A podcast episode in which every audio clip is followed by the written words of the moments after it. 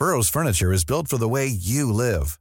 From ensuring easy assembly and disassembly to honoring highly requested new colors for their award-winning seating, they always have their customers in mind. Their modular seating is made out of durable materials to last and grow with you. And with Burrow, you always get fast, free shipping. Get up to 60% off during Burrow's Memorial Day sale at burrow.com slash ACAST. That's burrow.com slash ACAST. burrow.com slash ACAST. I'm Sandra, and I'm just the professional your small business was looking for. But you didn't hire me because you didn't use LinkedIn jobs. LinkedIn has professionals you can't find anywhere else, including those who aren't actively looking for a new job but might be open to the perfect role, like me. In a given month, over 70% of LinkedIn users don't visit other leading job sites. So if you're not looking on LinkedIn, you'll miss out on great candidates like Sandra. Start hiring professionals like a professional. Post your free job on linkedin.com/people slash people today.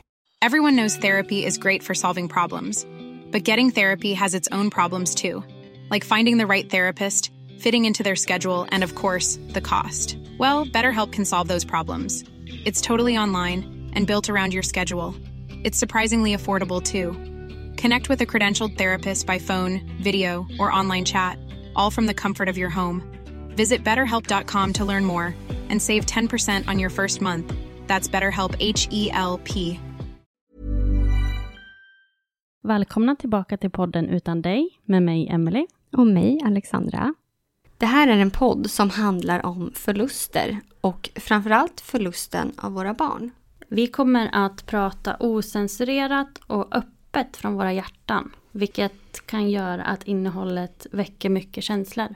Alla sörjer olika och det finns inget rätt eller fel. Men risken finns därför att någon kan ta illa upp. Men vi hoppas att våra lyssnare inte ska ta illa upp på något sätt.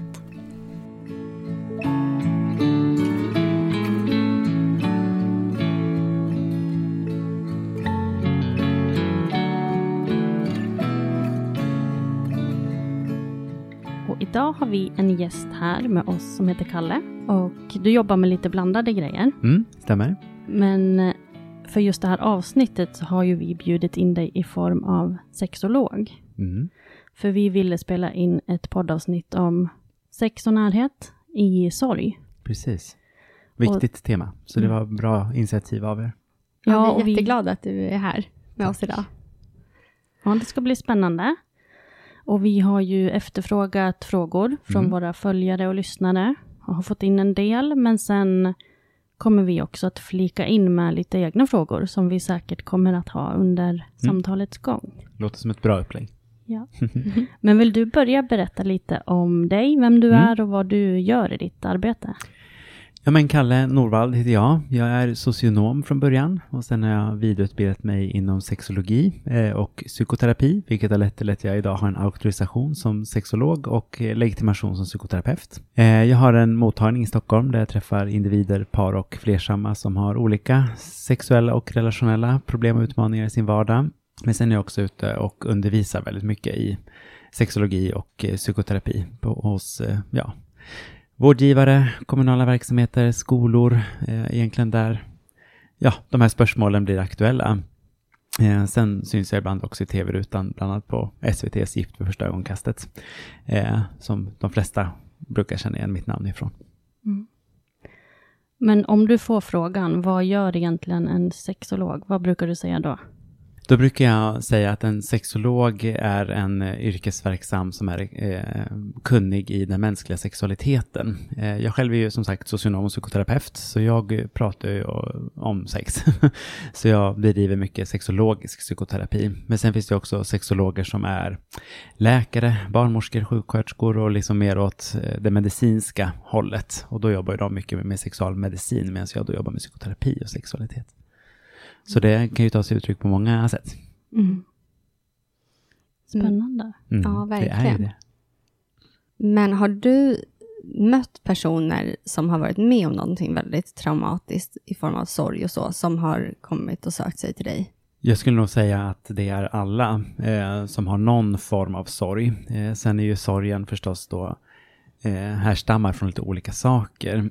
det kan vara separation, det kan vara att man varit utsatt för sexuella övergrepp, det kan vara att ens partner har dött, det kan vara att eh, en själv eller ens partner är sjuka och att man inte riktigt vet eh, utloppet på det och att man lite tar ut sorgen på en gång. Det kan vara att man i processen över att man kanske vill få till en graviditet till exempel och kanske få upprepade missfall och hamna i den sorgen. Eh, så sorg är absolut ett aktivt eh, ämne i nästan alla mina psykoterapier. Mm. På ett eller annat sätt. Sen kanske man inte pratar sorg, eh, utan man pratar om andra ingångar på det. Men som undertitel är sorg nästan alltid med. Mm. Ja, men då kommer jag direkt att tänka på en liten fråga. Um, du nämnde där till exempel man har förlorat en partner. Mm. Um, och jag tänker så här, om man då skulle vara rädd att till exempel närma sig en, en annan person, ja. um, hur, hur ska man gå tillväga då?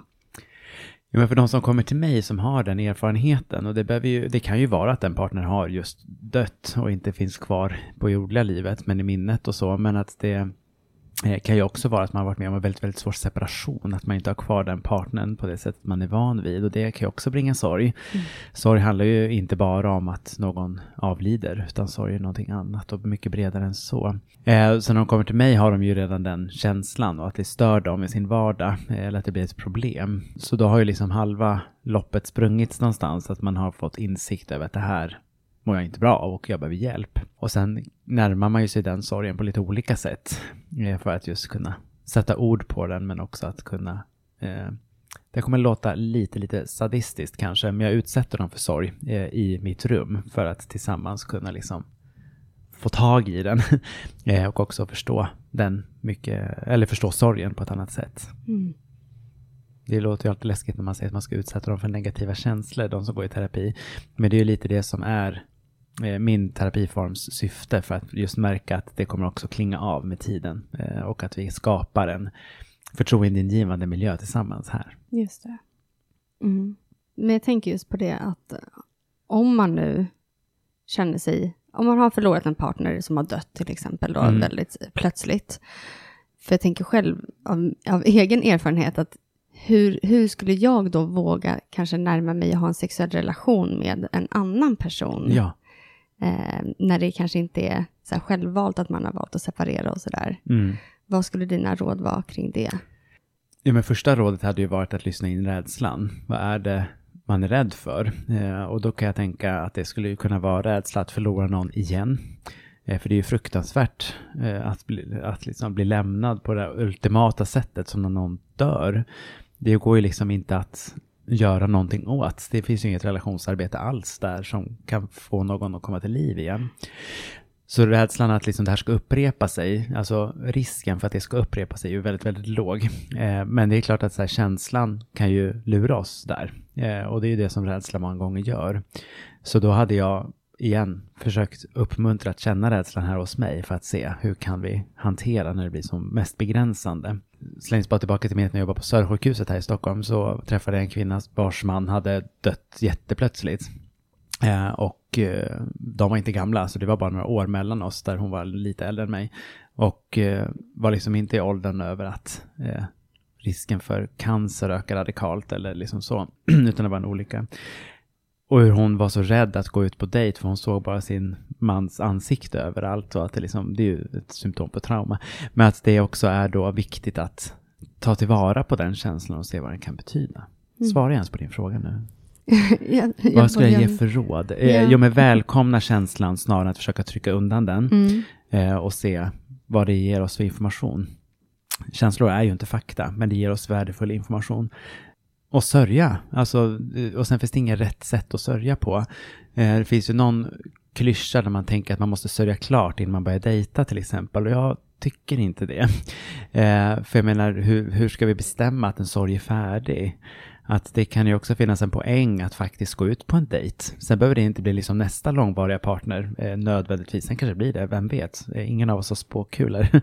Men det kan också vara ett rättfärdigat sätt att sörja, att gå på en dejt och ta ett glas vin eller en kaffe med någon annan. Mm. Det betyder inte att du sörjer din eh, partner mindre. Nej, precis. Så aktivitet är ju också en viktig mm. ingrediens i det. Ja. Sen tycker jag också man kan dejta sina kompisar. eh, alltså då kanske inte för att ligga eller för att eh, bli partners, utan så här en kompisdejt. De ska vi inte underskatta, framförallt i sorg. Och att eh, kompisen själv också tar tag i det och bjuder med och liksom sådär. Utan tvekan. Vågar närma sig. Absolut. Mm. Eh, vilket det kanske är ett, ett tema som är helt, så här, helt frikopplat från det här. Men jag tycker du säger något jätteviktigt också, att ens nätverk steppar upp när man är i sorg. Eh, för det är väldigt svårt när man är i en intensiv sorg själv att liksom ta initiativ. Mm. Det är ju en del av själva definitionen på sorg. Man blir lite handlingsförlamad på något sätt. Och då är det viktigt att ens omgivning ju, kom nu, Ja. nu går vi och dricker en Cosmopolitan, var en drink som bara dök upp på mitt huvud, jag vet inte varför. Men att så här, det är inte så gott. Men att, alltså, det finns många andra drinkar att ta. Men det behöver inte vara alkohol heller, för det kan ju också vara en, en fiende när det kommer till sorg. Men att vi ändå liksom aktiverar oss på något sätt. Mm. Och fortsätter tjata om man inte vill gå på den där första dejten. 100 procent. Där är liksom tjat positivt. Mm. Mm. Mm, verkligen. På lång sikt i alla fall. Mm. Ja. Men om vi nu pratade om det här med alkohol och eventuella kanske beroenden och sånt, så kanske det blir Ja. lätt att hamna i när man är i sorg. Mm. Ehm, så tänker jag på, eh, har du mött någon som har ja, efter sorg då hamnat i ett sexberoende? Eh, själva definitionen på sexmissbruk eller sexberoende, det finns det ingen diagnostik som säger Nej. att det finns. Eh, för det är liksom så här, om man skulle likställa det med alkohol till exempel, då i och med att det som utsöndras i kroppen i samband med sex eller orgasm eller lust, det är så här kroppsegna substanser och det kan man per definition inte bli missbrukare av. Eh, men själva beteendet att liksom hitta nya partners kontinuerligt eh, att ligga med, behöver inte vara romantiska relationer utan bara liksom ligg efter ligg efter ligg efter ligg. Då finns det ju viss, eller viss, det finns det forskning som styrker att det just handlar om en tvångsmässighet. Och i det här fallet när man försöker så här fly från sorgen så är ju det jätteeffektivt på kort sikt att bara ligga, ligga, ligga, ligga, ligga. För då slipper man känna efter.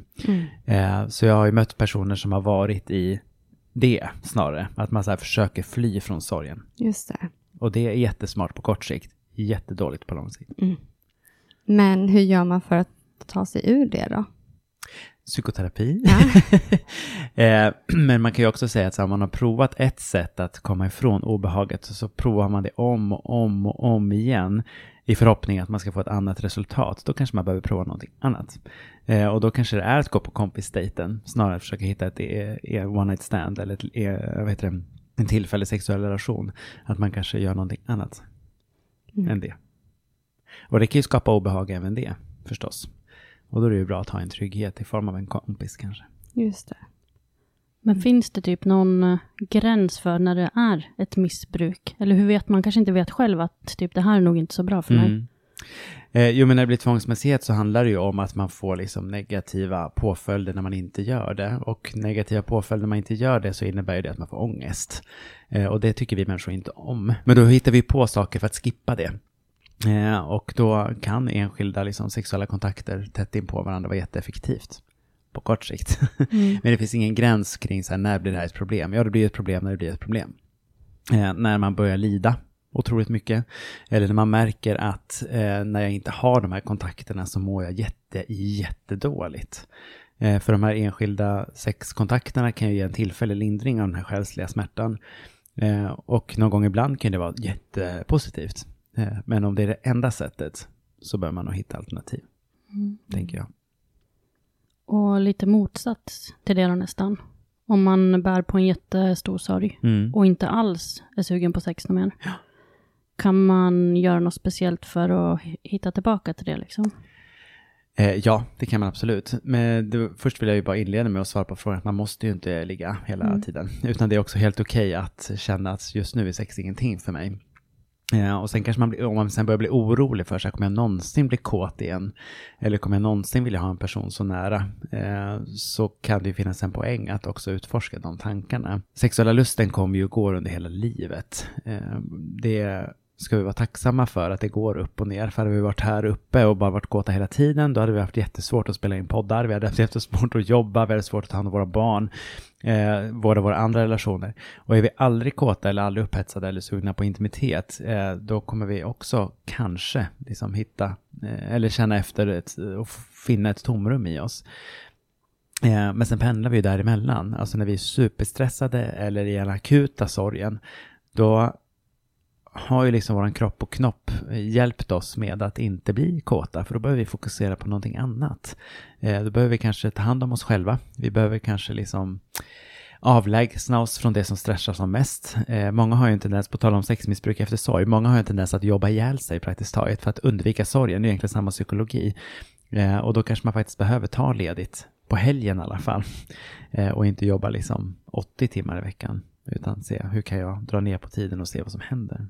Men vad man kan göra då till exempel för att komma i kontakt med sin sexuella lust.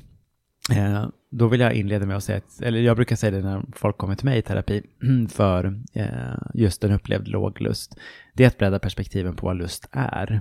Att lust är ju inte bara liggandet, utan lust är också bovla, kan vara att ta en promenad, kan vara att måla, kan vara att umgås med kompisar. Alltså att också ägna sig åt lustfyllda andra saker eh, för att just öka på pluskontot i sin vardag. Det är det primära tipset. Eller nej, primära var ju det jag sa först, acceptans, att man inte alltid måste vara kåt. Mm. Men om man är, nu säger vi då en mamma och en pappa som har förlorat ett barn och då kanske hamnar på helt olika nivåer kring ja. sexlust liksom. Mm. Tycker du att man då borde så ställa upp för varandra? Nej, eh, det tycker jag inte. Eh, ställa upp eller så här hus, husfridsligget, det är mm. sällan toppen för lusten på lång sikt. Eh, på kort sikt är det ju igen smart, för då får man tyst på tjatet, eh, eller man tänker att eh, det här kommer vara susen och bara göra det här. Men att göra den typen av, med reservation för starka ordval nu då, men att göra den typen av övergrepp på sig själv är inte positivt. Men jag brukar särskilja på liksom övertalnings eller tjatsexet och gåvosex. Det kan vara, låt oss leka med att här, man har en partner och säger, ja jag är inte så jättekåt nu, jag ser att du är det. Men jag kan väl göra en sexuell aktivitet eh, ändå för att ge dig det. Så länge det då inte är att man har blivit tjatad på det. Det är en stor skillnad på liksom motivet att bli övertalad och tjatad till eller att aktivt ta ett val och säga men jag ger det här som en mm. gåva. Mm. eh, men om man märker att det är gåvosex hela tiden och att ens egna lusten aldrig kommer till, ja, då kan man ju diskutera det vidare ur ett annat perspektiv. Eh, är det så att sorgen till exempel är så pass liksom internaliserad i en att man blir sorgen, ja men då rekommenderar jag alltid eh, att ta kontakt med vårdcentral eller primärvården. För då kan det också vara tecken på depression eller depressivitet och då behöver man kanske hjälp. Nu har vi flickat in lite grann på frågor som vi också mm. har fått in. Mm. Men jag tänker att vi kanske också ska börja beta av lite av de vi har fått till oss. Mm. Det tycker jag. Ja, men då är det en person som skrev så här till oss. Det här är inte en fråga, men en insikt. Hur mycket känslor det var som vällde upp i samband med sex och närhet efter att sonen dog. Mm. Och vad tänker du kring mm. det?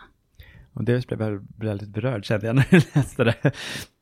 Eh, men det tänker jag att det kan du absolut göra, för man är ju ganska blottad i samband med sex också och då kommer ju också känslor ibland lite lättare till en. Eh, så att man just får, vad kan man kalla det för? Men det är nästan som att man tappar andan för att det blir så mycket känslor när det är så otroligt intimt. Också ifall man har sex med barnets andra förälder så är det klart att det här, nu ifall man har fått barnet på biologiskt väg, så här, nu gör vi samma sak som när vi gjorde vårt barn. Och att det är klart att det också kan bli otroligt känsligt. Eh, och eh, håller bara tummarna att de kunde mötas i det. Hur tycker du att man ska mötas i det då? Eh, jo, men delvis att vara, alltså tillåta sig själv vara i känslan, både som individ men också i relationen. Att om man har en sexuell aktivitet och så blir det just så här emotionellt, att man liksom ändå kan vara i det sexuella trots att det blir känslomässigt. Sen är det klart att man behöver hutlöst gråta och säga så här fortsätt, fortsätt, fortsätt. Nej, då ska man inte fortsätta. Utan då kanske man behöver ta hand om känslan snarare. Men om man liksom bara märker att det blir väldigt emotionellt generellt sett, att man blir känslig. Det behöver inte betyda att man ska avbryta, utan då kan man ändå vara kvar i intimiteten. För det kan också skapa en liksom, eh, vad heter det? Ja, skitsamma. Mm. Det kan liksom, men man kan ändå stanna kvar och vara tillsammans. Det är väl lite lättare ord än vad det jag sökte mm. efter, men att bara vara tillsammans i det. Mm. Det är att mötas. Mm. Vi pratat lite om det eh, när vi själva var eh, uppe i, vi bodde ju på barnhospice med våra barn. Mm. Eh, och att samtidigt som man har all det här traumatiska kring sig, att man ändå har ja, haft sex med sin partner. Mm. Det känns ju väldigt konstigt. Ehm, Jag tycker det låter väldigt bra. Faktiskt. Alltså det, och det är såklart så, så länge man vill det då. Ja. Samtycke är alltid viktigt. Eh, men att även fast när barn eller ens nära är otroligt, jag är också, när jag jobbade på Södra sjukhuset så träffade jag många från onkologen, alltså vuxna då. Eh, jag tänker igen då på en man som hade prostatacancer och de kom till mig för samtal för att de sa hur ska vi upprätthålla en intimitet? Jag har sex månader kvar att leva men vi vill verkligen liksom fortsätta vara intima och ha sex med varandra.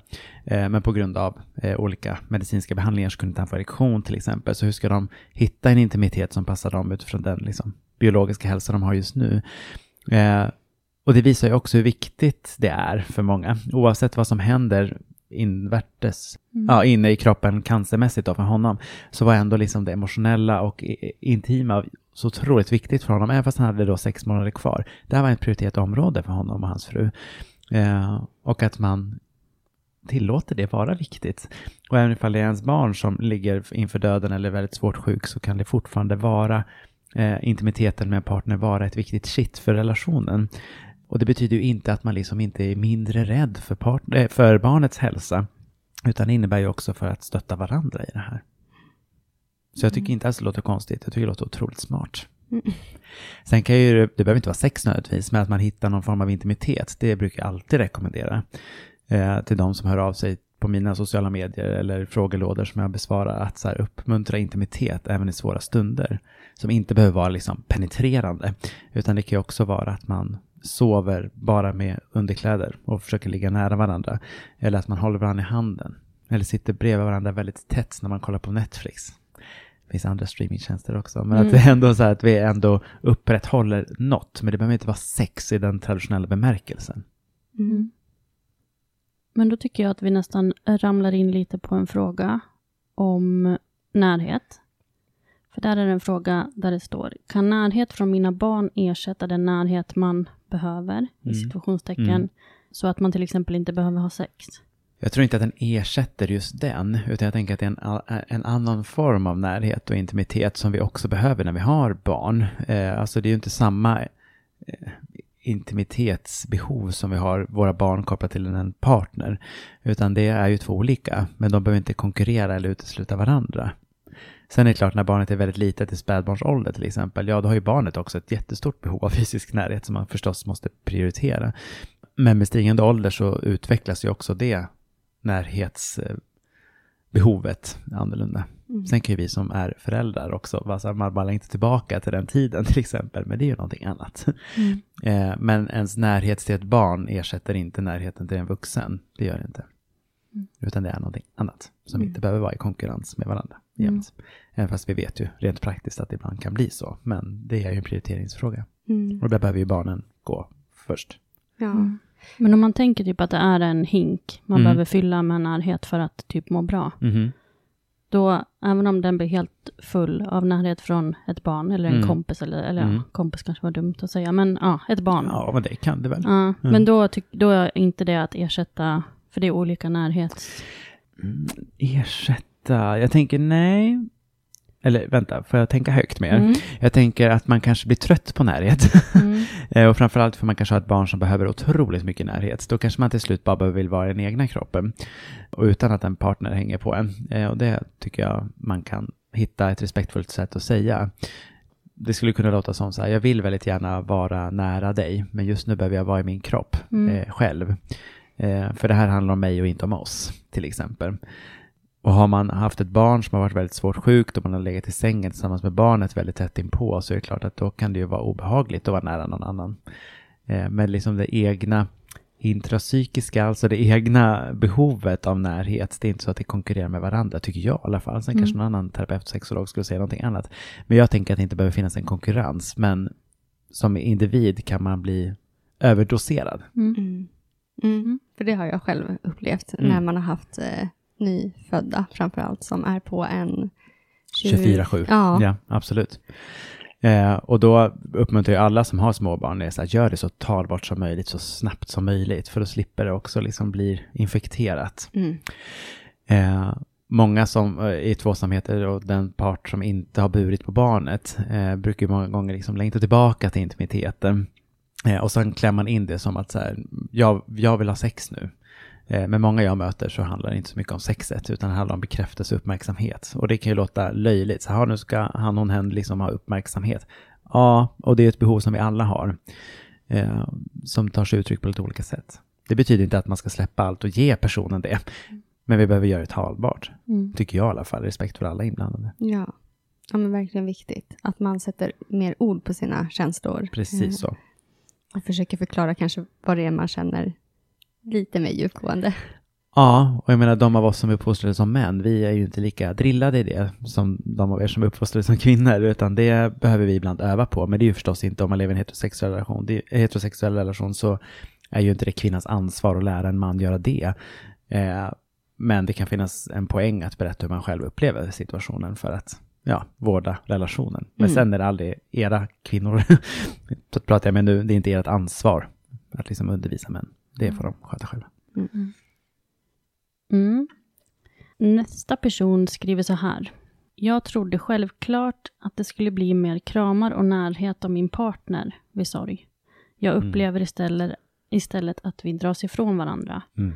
Vi kanske behöver mer behov av egen tid eller är rädd att eh, man ska bli mer ledsen om man är nära. Mm. Mm. Och så kan det ju vara. Jag tänker att det kan vara olika sätt att sörja. Eh, att parten där som inte kanske vill ge samma nivå av kramar och närhet kanske sörjer på ett annat sätt.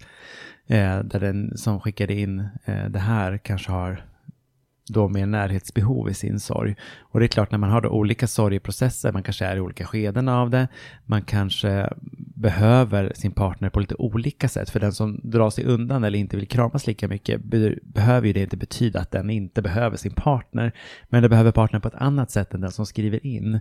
Att det kanske mer är verbalt, eh, verbal närhet, att man pratar istället för att kramas. Kanske är att den behöver sysselsätta sig med andra saker för att liksom hantera sina känslor. Eh, för det finns ju inget rätt eller fel sätt att sörja på. Och det tänker jag att ni har ni säkert pratat om tusen gånger redan. Men det är så att poängtera och upprepa det. Jag möter ju många som tänker så här, nej men jag kanske inte värdesatt den här relationen så mycket för att jag sörjer inte som man borde. Och hur har vi lärt oss det? Ja, Hollywood eh, har lärt oss att man liksom ska falla ner på knä och skrika varje gång man sörjer. Eh, men sorg kan ju ta sig uttryck på många olika sätt. Och det måste vi ha respekt för tycker jag. Mm. Men där kanske också är viktigt att den här personen berättar för sin partner. eh, 100%. Så att de kan mötas på något sätt. Helt med dig. Helt med dig.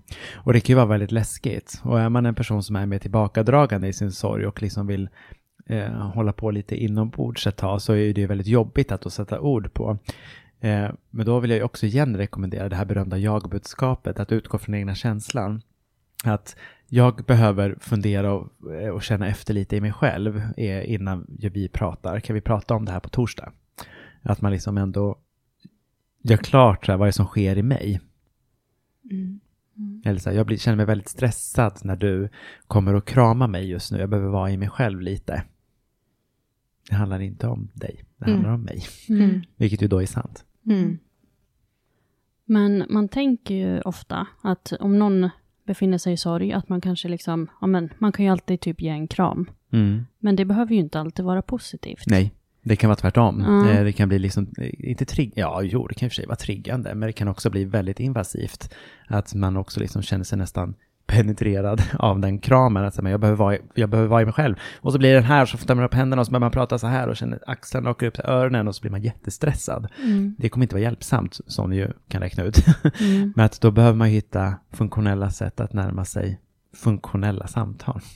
Ja. Så tycker du att man ska undvika att krama någon? Alltså om man möter någon på stan som man vet har förlorat ett barn, säger vi. Och ja, egentligen skulle man vilja kramas för bara Mm. man själv är en kramig Mm. person. Mm. Men då kanske det är bättre att inte göra det. Jag tänker att det förstås beror på relationen. Alltså hade en av mina otroligt nära kompisar fick ett, eh, inte ett jättetidigt, men liksom ändå sent missfall i psyket så att säga. Eh, ett barn som var väldigt efterlängtat och så gick det inte hela vägen och eh, hon och jag har känt varandra jättelänge. Eh, Så där kände jag mig 100% bekväm att liksom bara omfamna henne när vi möttes vid tunnelbanan utan problem. Eh, men är det kanske en ny, mer nyfunnen kamratskap man har när man inte riktigt känner så kan man ju säga så här, jag känner att jag jättegärna vill ge dig en kram, får jag det? Mm. Att man också ber om lov. Mm. För det kan också vara ja, och så känner man på kroppen att det är lite stelt. Ja, men då behöver inte kramen vara så lång. Mm. Till exempel. Då har man ändå frågat om lov, de säger ja och sen känner man ändå att det inte är helt. Ja, men Mm. då kan man också backa. Mm. Ja, men det är bra. Fråga om det känns okej. Mm. Så mycket berätta och fråga. Ja, det är ju inte för intet som vi psykoterapeuter tjatar om kommunikation. Delvis är det för att vi vet att, vi fun- att det funkar, men att det är också, man får klarhet. Och istället för att liksom trampa vatten och bli förvirrad så Mm. blir det tydligare. Mm. Sen kanske man svarar ja, du får ge mig en kram för att det är så vi också har lärt oss. Mm. Eh, men då får man i alla möjligheter att säga inte just nu. Ja. Det känns som att vi alla behöver jobba lite mer på att bli bättre på att kommunicera. 100 proccent. Ja. Och jag med. Bara för att man är psykoterapeut är inget vaccin på att man är toppen alla gånger själv i sitt egna privata liv. Eh, men det är absolut, det är ju en övningsfråga och en färdighet man får öva på hela livet skulle jag säga. Mm. Vi har fått en fråga här eh, där man skriver så här.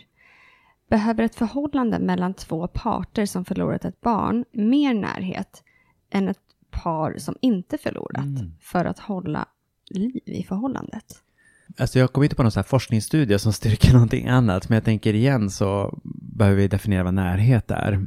jag tänker, frågeställaren tror jag också liksom lite har gått med normen kring att närhet är lika med en fysisk närhet.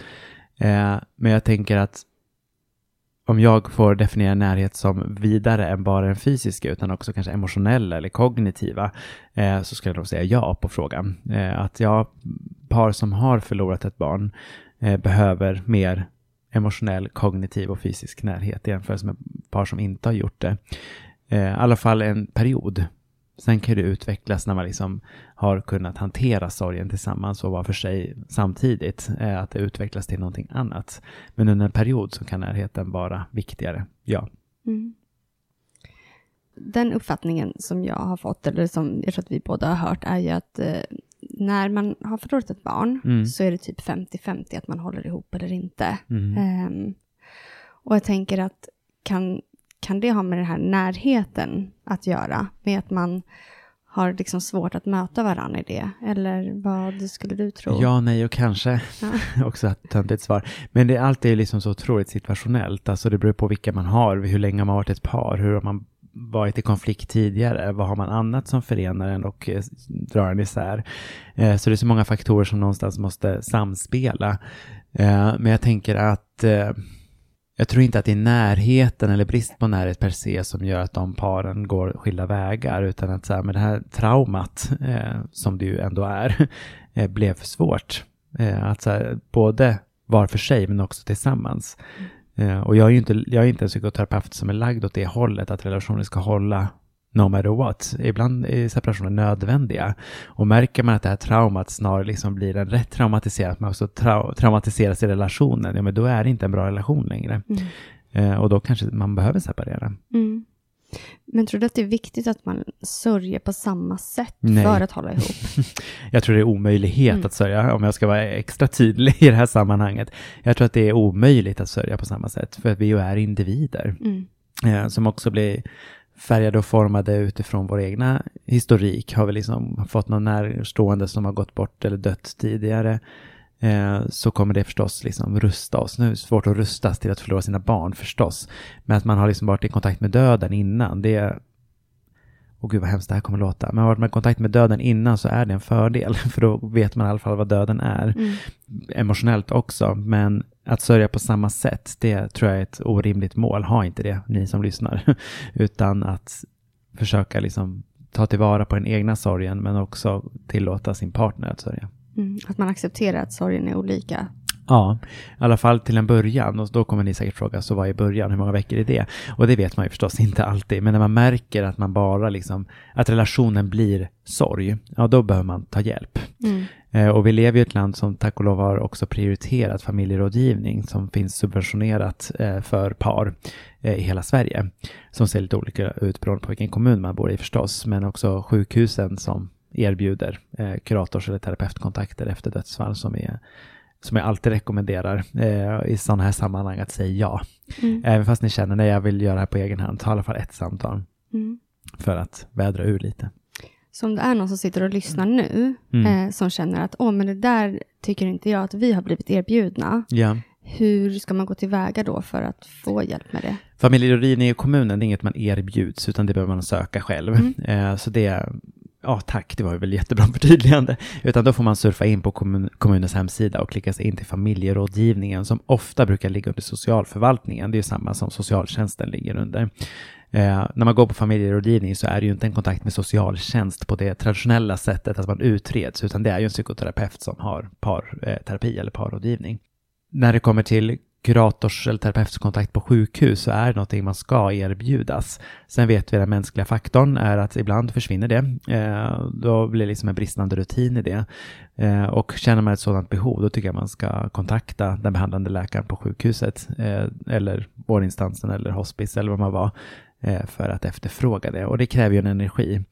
Eh, har man en partner så kan det ju vara bra att eh, dela på det åtagandet att kontakta sjukhuset. Mm.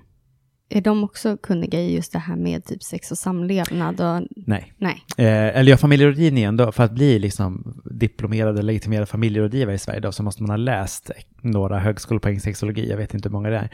Eh, sen finns det förstås några som kanske eh, börjar jobba där innan de bestämmelserna trädde i kraft i Sverige. Eh, men traditionellt sett, sjukvårdspersonal har ganska lite kunskap om sexologi, men har ganska hög kunskap om eh, lidande. Så Mm. jag tänker att då får man prata om det utifrån det, Just det. Tänker jag i alla Mm. fall. Ja, men jättebra. Det är så himla viktigt att, men att man kan få det stödet. Ja, jag tycker ju det. Mm. Eh, och jag har ju lite som liksom mission på något sätt att liksom hjälpa sjukvård och kommunala verksamheter att prata om sexuell reproduktiv hälsa och rättigheter i mycket högre utsträckning än vad vi gör idag. Det är väl en kamp jag får fortsätta med i Mm. 40-50 år till, men jag tänker att det, det är möjligt om vi vill. Ja, ja, men hoppas. Det är lite så som vi känner kring sorg, just att det Mm. har varit så himla tabubelagt. Att man inte vill prata om det. Men nu börjar det komma mer upp till ytan. Ja, men det är ju lite ställen. samma inom sexologin, att sex har också varit något man liksom trycker ner. Eh, Men ju mer vi pratar både om sex och sorg, eh, ju lättare kommer det att bli. Mm, Så övning och repetition. ja. Mm.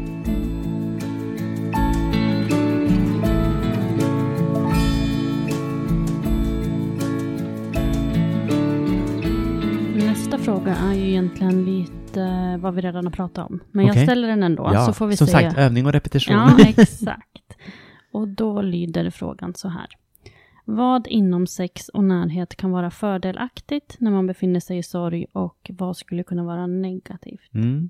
Nej, men positivt är ju, om vi tar då exempel igen då, ifall man har eh, ett av sina barn har dött, så är det ju det positiva är ju att man får kontakt eh, och stöd Eh, och någon form av förhoppningsvis njutning eh, för att liksom också lugna kroppen lite, både kanske hormonellt men också rent relationellt, att man möts. Eh, sen kan vi mötas på tusen olika sätt, där sexualitet och närhet är ett av många, eller två av många, för närhet behöver ju inte alltid vara synonymt med sex förstås och vice versa. Eh, negativt kan ju vara som sagt om det är så att vi flyr in i det eh, som ett sätt att undvika obehaget om vi hela tiden liksom ligga, ligga, ligga för att inte komma i kontakt med sorgen. Det är inte bra. Mm. Så kommer man på sig själv att så, här, så fort man känner ett minsta obehag så blir man kåt till exempel och går till sin partner på en gång. Eh, stanna upp i några sekunder och se vad som händer om du får den känslan men inte agerar på den. Eh, lite för att nyfiket utforska känslolivet. Det är verkligen att man ska vara rustad för att våga uppleva sina känslor. Ja, när man är i sorg så är ju ofta, jag brukar prata om emotionellt immunförsvar. eh, precis som våra liksom, eh, biologiska immunförsvar kopplat till infektioner eh, så kan ju det vara lägre och högre. Det är ofta lägre när vi redan har en infektion som förkylning, då är det ganska lätt att man får en till eller liknande. Eh, men känslorna är lite samma sak. När vi är väldigt stressade eller när vi är väldigt arga eller väldigt ledsna eller superglada så blir vi också känsligare för annat. Eh, och när man är stressad och pressad, vilket väldigt många är i samband med sorg, så är det ju lättare att man också blir lite dum i huvudet. Eh, att man reagerar mycket, mycket snabbare, tålamodet blir jättemycket kortare, eh, man tappar minnet, alltså det vet vi alla som har varit i sorg, att man blir jag har inte något bättre ord, vi blir dumma i huvudet. Eh, och det är liksom också sin, det har sin orsak, eh, men också sitt syfte och det är att vi ska fokusera på sorgen. Och därför jag just menar med att man ska välkomna de här negativa känslorna, för då kommer man också kunna förstå dem och hantera dem på mycket bättre sätt än om man flyr in i annat. Mm. Så att inte värja sig för mycket helt enkelt för känslorna som kommer. Nej. Och det som också är så otroligt bra med känslor, det är att de också går över. Mm. eh, oavsett vilken sida på spektrat, om det är liksom glädje, eller ilska eller ledsenhet, så kommer vi alltid rida ut dem. Det är aldrig permanent. Precis ja. som sorg inte är permanent. Mm. Eh, eller jo, jag tar tillbaka det. Sorg kan vara permanent, men hur det uttrycker sig, hur man upplever det, det kommer förändras. Eh, när vi precis har fått ett dödsbesked till exempel, ja men då kan det ju vara avgrundsdjupt. Eh, men sen går det några dagar och några veckor, några månader, några år och då kanske man kommer inte sluta sörja sitt barn. Eh, men det kommer få vara närvarande på ett annat sätt som gör att det inte blir lika förlamande varje dag som det var när man fick beskedet till exempel. Ja, det är väldigt viktigt att ändå poängtera det, att det är ju så. Mm. Eh, absolut. Ja, och sen ska ju de av er som lyssnar som också jobbar kanske med människor som är i sorg, ni ska ju inte säga det fem minuter efter att man fått ett dödsbesked och säga det här kommer gå över, för det är respektlöst och kommer inte vara produktivt, utan tvärtom, det är kränkande. Eh, utan då är det förstås att låta de känslorna också få ta sig uttryck, att då kan man sätta sig på knä och skrika. Eh, det tänker jag är en fullt rimlig reaktion. Mm. Så säg inte det blir bättre efter fem minuter, utan det, det, de klyschorna kan vänta. Mm. Mm, också väldigt viktigt. Ja. Everyone knows therapy is great for solving problems, but getting therapy has its own problems too, like finding the right therapist, fitting into their schedule, and of course, the cost. Well, BetterHelp can solve those problems. It's totally online and built around your schedule. It's surprisingly affordable too. Connect with a credentialed therapist by phone, video, or online chat, all from the comfort of your home. Visit betterhelp.com to learn more and save 10% on your first month. That's BetterHelp H E L P. I'm Sandra, and I'm just the professional your small business was looking for. But you didn't hire me because you didn't use LinkedIn jobs. LinkedIn has professionals you can't find anywhere else, including those who aren't actively looking for a new job but might be open to the perfect role, like me. In a given month, over 70% of LinkedIn users don't visit other leading job sites. So if you're not looking on LinkedIn, you'll miss out on great candidates like Sandra. Start hiring professionals like a professional. Post your free job on linkedin.com/people today. Ja, nästa fråga. Då är det en person som har skrivit så här. Är det konstigt att vara sugen på sex mitt i en stor sorg? Nej. Mm. Så härligt med stängda frågor. Mm. Man behöver svara ja eller nej. Men nej, det är inte ett dugg konstigt. Eh, det kan ju snarare faktiskt vara väldigt bekräftande att bli sugen när man är i en stor sorg. Precis som jag varit inne på flera gånger, men det tåls absolut att upprepa. För jag har ju träffat många som just känner skuld och skam över så här, men gud, jag har förlorat mitt barn och så nu är jag kåt. Sörja, är jag färdig med sorgen nu? Nej, det är du inte. Du är kåt. Punkt. Sorgen mm. är kvar. Men man kan ju ha flera motstridiga känslor i sig samtidigt. Mm. Det kan bli jobbigt och påfrestande och förvirrande, mm. men det är inget konstigt. Men om man har då en partner som är, är väldigt djupt i sin sorg och kanske mm. inte är, alltså som känner sig väldigt stängd. Um, hur ska man kunna närma sig den här personen uh, för att försöka väcka liv i det som var mm. innan? Framförallt om det har gått en tid, för mm. du nämnde ju förut att så här, låt känslorna vara, men om det har gått lite längre tid och man vill ändå på något sätt men det är ju en supervanlig formulering också kring par som har olika lustar eller att lusten förändrats. vi vill ha det som det var förut. Och då brukar jag vara ganska fräck och säga så här, det kommer inte gå. Det kommer inte bli som förut. Oavsett om man förlorar ett barn eller inte. Det kan ju vara par som varit uppe i 20, 30, 40 år som säger vi vill ha det på samma sätt som vi hade det då för 10 år sedan. Och du säger ja men det kommer inte gå. Eh, det, delvis är det ju så att era kroppar och knoppar har växt och utvecklats. Så att ha det exakt som ni hade det då, det, det är omöjlighet. Eh, och jag tänker att det är orättvist om vi ska jobba mot den, det målet. Så hur kan vi jobba utifrån idag och framåt, utifrån de förutsättningar vi har nu? Eh, man brukar ju eller jag brukar säga att om de sexuella beteendena inte är som ni önskar så ska man öka på intimitetsbeteendena. Eh, för det är inte så att man rekommenderar i sexologisk psykoterapi eller någon annan psykoterapi heller för den delen att säga okej, okay, ni vill ha mer sex, gå hem och knulla er nu. Eh, för det kanske man inte haft sex på 6-12 månader och så bara att göra det på en gång. Ja, men delvis hade jag inte behövt stå, eh, utan då kanske man är rädd, eh, orolig, ilsken. Eh, och då kanske man behöver göra någonting annat först. Eh, och intimitetsbeteenden är ett ganska effektivt sätt då att liksom komma igång på något sätt. Och vad är då det, tänker ni? ja, men det kan vara att man liksom klappar på varandra och inte som en hund, alltså inte det här, utan liksom jag läste någon studie som visade att om man klappar, på sin, klappar sin partner eh, på en decimeter ska det ta två sekunder. Ungefär liksom den hastigheten eh, så är det en positiv klapp. eh, och att det är ett intimitetsbeteende som är väldigt effektivt. Eh, men det kan ju också vara att kramas, prata om roliga saker, spela Yatzy. Alltså igen, och göra de här lustfyllda sakerna som också kan vara väldigt intima. Inte då intima i form av vaginala penetrerande samlag med en penis i heterorelationer eller liksom slemhinnor som kommer i kontakt med varandra. Men det är ändå en intimitetshandling som är superviktig. Och framförallt om, som sagt, om de sexuella beteendena blir för svåra. Att man ändå upprätthåller någon form av närhet och intimitet. Mm. Men är det så att om man inte har haft den typen av närhet under en lång tid, mm. att det blir svårare att ta sig över den gränsen då? Ja, och det är igen för att vi är vanedjur. Eh, har man inte haft sex eh, i den traditionella meningen på lång tid och sen säger nu vill vi ha det, det är klart som tusan att det kommer bli svårt. Eh, inte att det är omöjligt, det, då har jag valt fel yrke om jag går in med den inställningen. Men det kommer bli svårt och jag tänker att det är också en viktig grej att säga. Att så här, men nu när vi ska prova det här, ja det kommer bli svårt för vi är ju inte vana vid det. Och det har hänt en hel del. Eh, vårt barn har dött eh, och det är klart att det här kommer bli någonting annat. Men det finns ju också ganska mycket sexologisk forskning som visar att lust föder lust. Det är därför jag just tar det här att gör andra lustfyllda aktiviteter tillsammans så kanske den sexuella lusten kommer senare. Mm. Och gör den inte det, ja men då får man också eskalera, öka på lite med de här lustfyllda aktiviteterna till också mer sex av sexuell art. Eh, då kanske det snarare handlar om att liksom skeda nakna till exempel, vilket kan vara jätteläskigt ifall man inte har sett varandra nakna mm. på länge till exempel. Men man ska ju inte heller göra det för allvarligt och det kan ju låta undligt.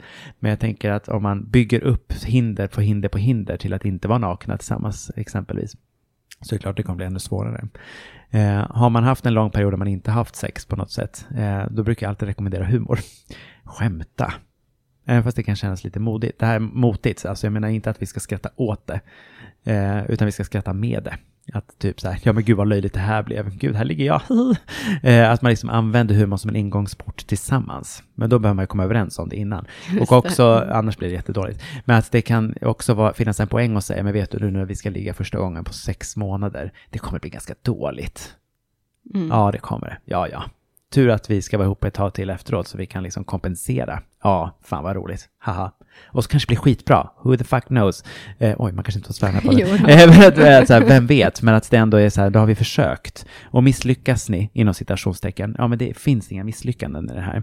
Utan då får man lära sig något av det och det är också en vinst. Mm. Jag tänkte på en grej. Mm. Eh, för nu har vi ju pratat om att det är bra att prata och berätta och yes. fråga.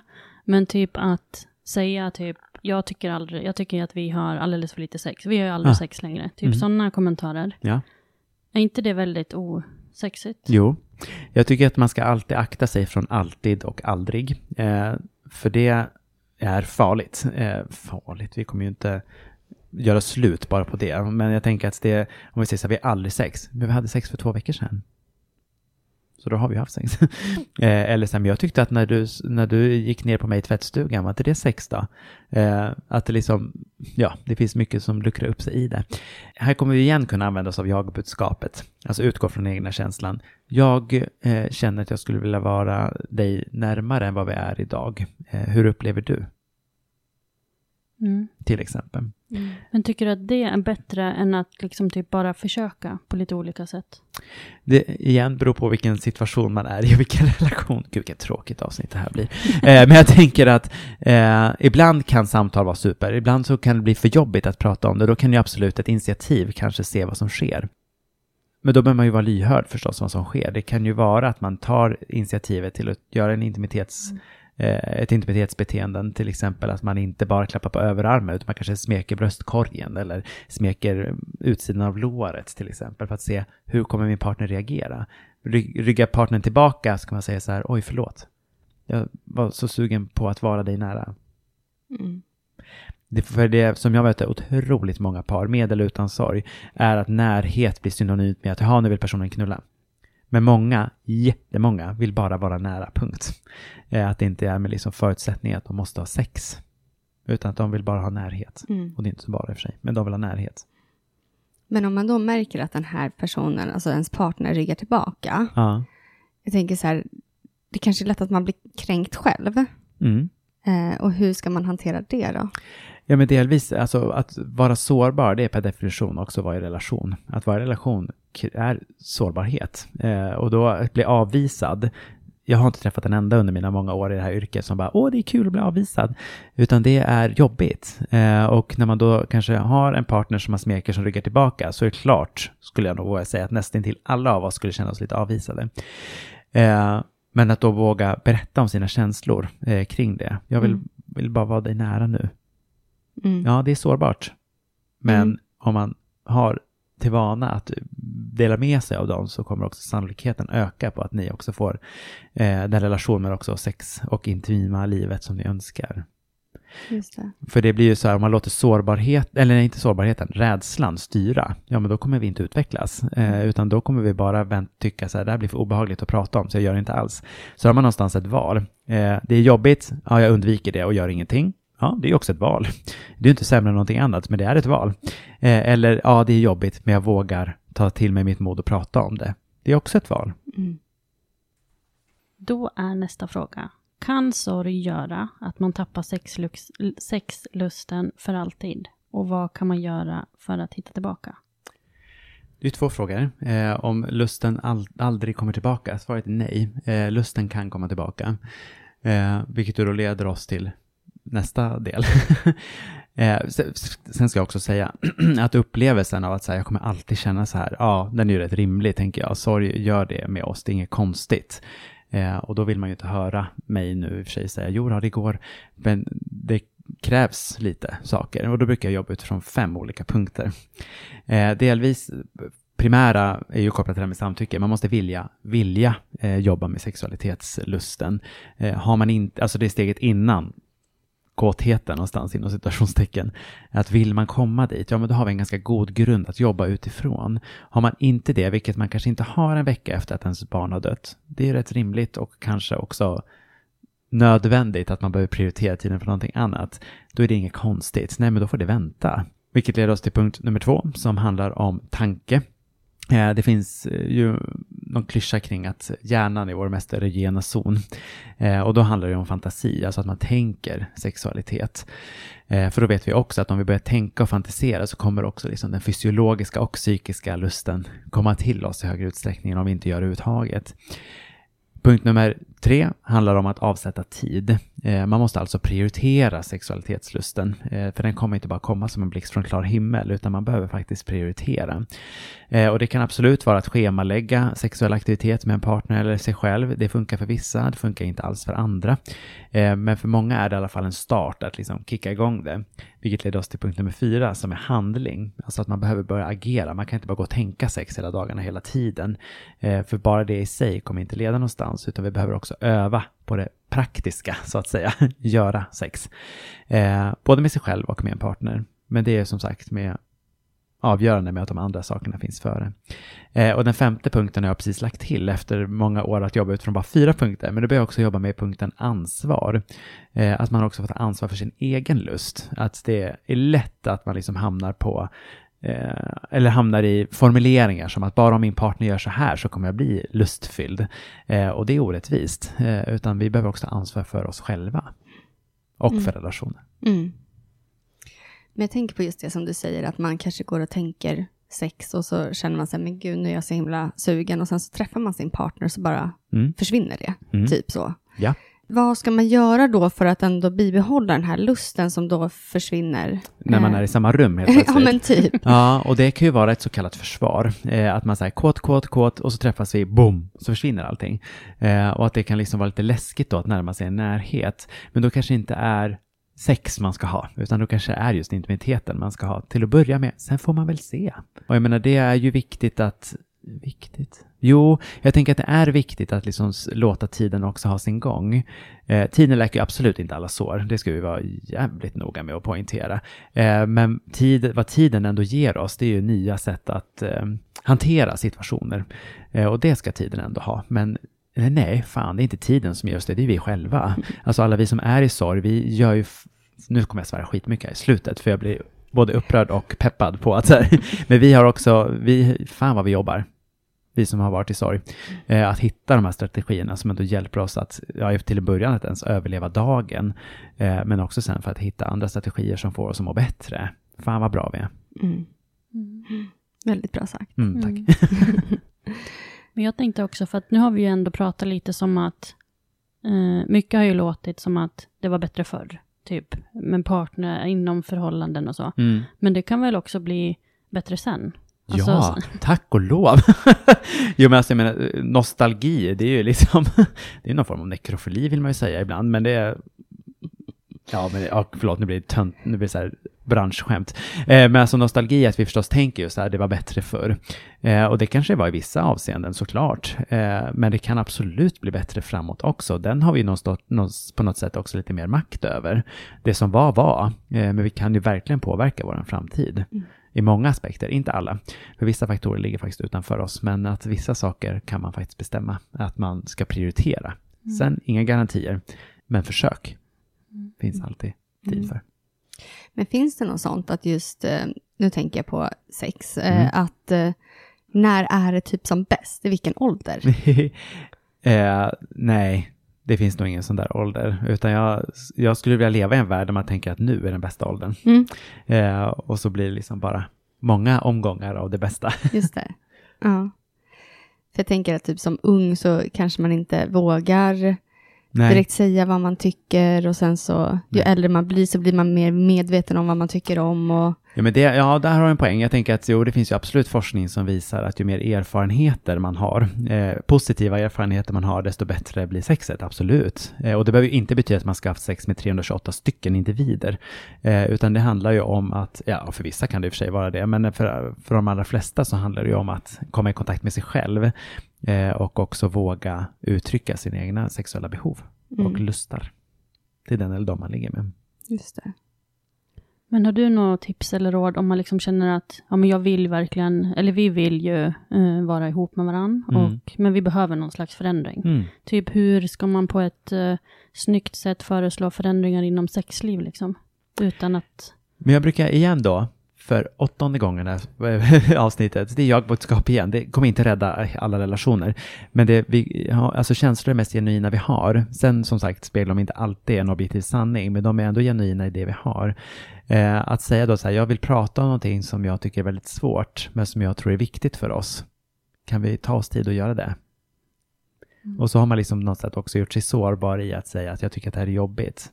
Eh, men det är så pass prioriterat. Familjerådgivning, alltså jag, nu, nu är jag ju partisk, jag tror ju på terapi och jag tror på parsamtal. Eh, att ta, om det blir för svårt, eh, ta hjälp. Det är ingen skam i det. Tvärtom så ska vi faktiskt credda alla som går i parsamtal. Mm. För det kräver ett rejäl portion med mod alltså. Men det känns också lite typ osexigt. Nej, det är så sexigt. Mm. Ja, det är så sexigt att ta hjälp. För jag tänker att det visar också att man är engagerad. Mm. Det visar att man vill få till en positiv förändring. Det visar att man är eh, villig att samarbeta. Nej, det är vrålsexigt. Mm. Jag ska vända, äh, vända på narrativet här. Nej, det är jättesexigt att ta hjälp. Mm. Eh, Jag tänker om man är en person som själv har varit sjuk, lite som du nämnde med den här mannen som Mm. hade prostatacancer, och att ens kropp har förändrats väldigt mycket. Mm. Ehm, hur skulle man då våga, eller så här, hur, man känner sig osäker i sin kropp, liksom. man kanske Ja. inte vill visa sig naken för sin partner, så hur, hur jobbar man framåt där då? Ja, men jag tänker, när man har varit med om någon somatisk sjukdom på något sätt som har lett till fysiska förändringar så är det klart att så här, ja, det är ju en kropp som man måste förhålla sig till. Och har man en fast relation sedan lång tid tillbaka, till exempel som den här mannen hade som jag pratade om innan, han fick ju en förändrad kropp med all, all medicin och strålning och så han genomgick. Jag tror att de löste det genom att bara rycka på axlarna eh, och bara så här, ja, så här är det, puff. Eh, nu har vi sex månader kvar, så vad ska vi göra? De hade liksom inte tid. Eh, det är ju liksom ett kanske extremt exempel. Men för de som kanske har överlevt och blivit cancer, om vi nu snöar oss in på lite på cancer, alltså är man cancerfri så är det klart att kroppen eh, man kan ju ha en ganska ambivalent relation till sin kropp då. Delvis har den ju på något sätt inom citationstecken svikit den genom att bli sjuk. Att man kan bli arg på sin kropp. Eh, men det kan ju också vara att man känner en enorm tacksamhet för att kroppen ändå har samarbetat. Eh, Så det finns ju hur mycket ambivalens som helst. Jag har inget jättetydligt och klockrent svar till dig, men jag tänker att ett sätt är att delvis acceptera att man har de här känslorna. Eh, och att våga göra saker som får ens kropp att må bättre. Mm, viktigt. Mm. Har du någonting som du känner att du skulle vilja tillägga? Nej, men jag vill nog upprepa det som jag sa innan kring de av oss som har varit i sorg, att jäklar vad bra vi är.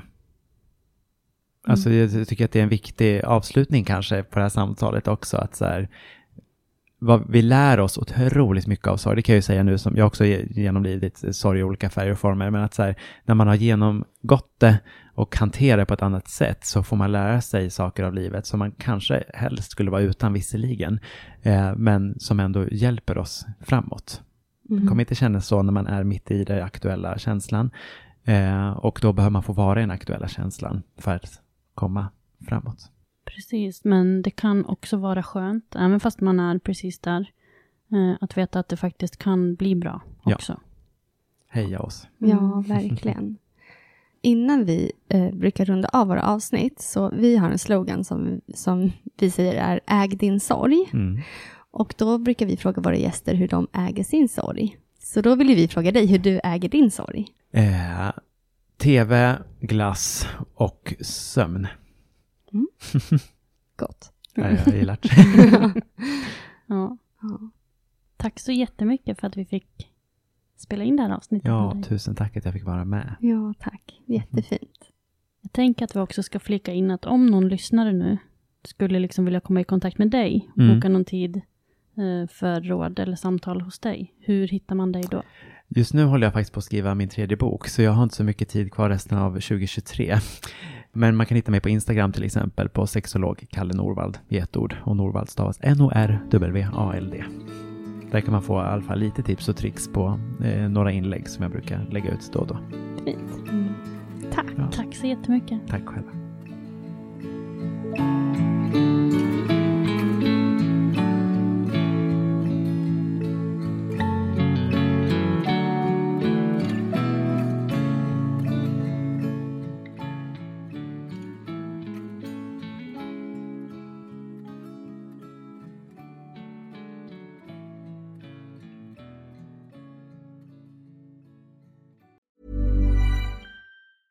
Planning for your next trip? Elevate your travel style with Quince. Quince has all the jet setting essentials you'll want for your next getaway, like European linen, premium luggage options, buttery soft Italian leather bags, and so much more. And is all priced at 50 to 80% less than similar brands. Plus, Quince only works with factories that use safe and ethical manufacturing practices. Pack your bags with high-quality essentials you'll be wearing for vacations to come with Quince. Go to quince.com slash pack for free shipping and 365-day returns. Hi, I'm Daniel, founder of Pretty Litter. Cats and cat owners deserve better than any old fashioned litter. That's why I teamed up with scientists and veterinarians to create Pretty Litter. Its innovative crystal formula has superior odor control and weighs up to 80% less than clay litter. Pretty Litter even monitors health by changing colors to help detect early signs of potential illness. It's the world's smartest kitty litter. Go to prettylitter.com and use code ACAST for 20% off your first order and a free cat toy. Terms and conditions apply. See site for details. Imagine the softest sheets you've ever felt. Now imagine them getting even softer over time. That's what you'll feel with Bowl and Branch's organic cotton sheets. In a recent customer survey, 96% replied that Bowl and Branch sheets get softer with every wash. Start getting your best night's sleep in these sheets that get softer and softer for years to come. Try their sheets with a 30-night guarantee. Plus, get 15% off your first order at bowlandbranch.com. Code BUTTERY. Exclusions apply. See site for details.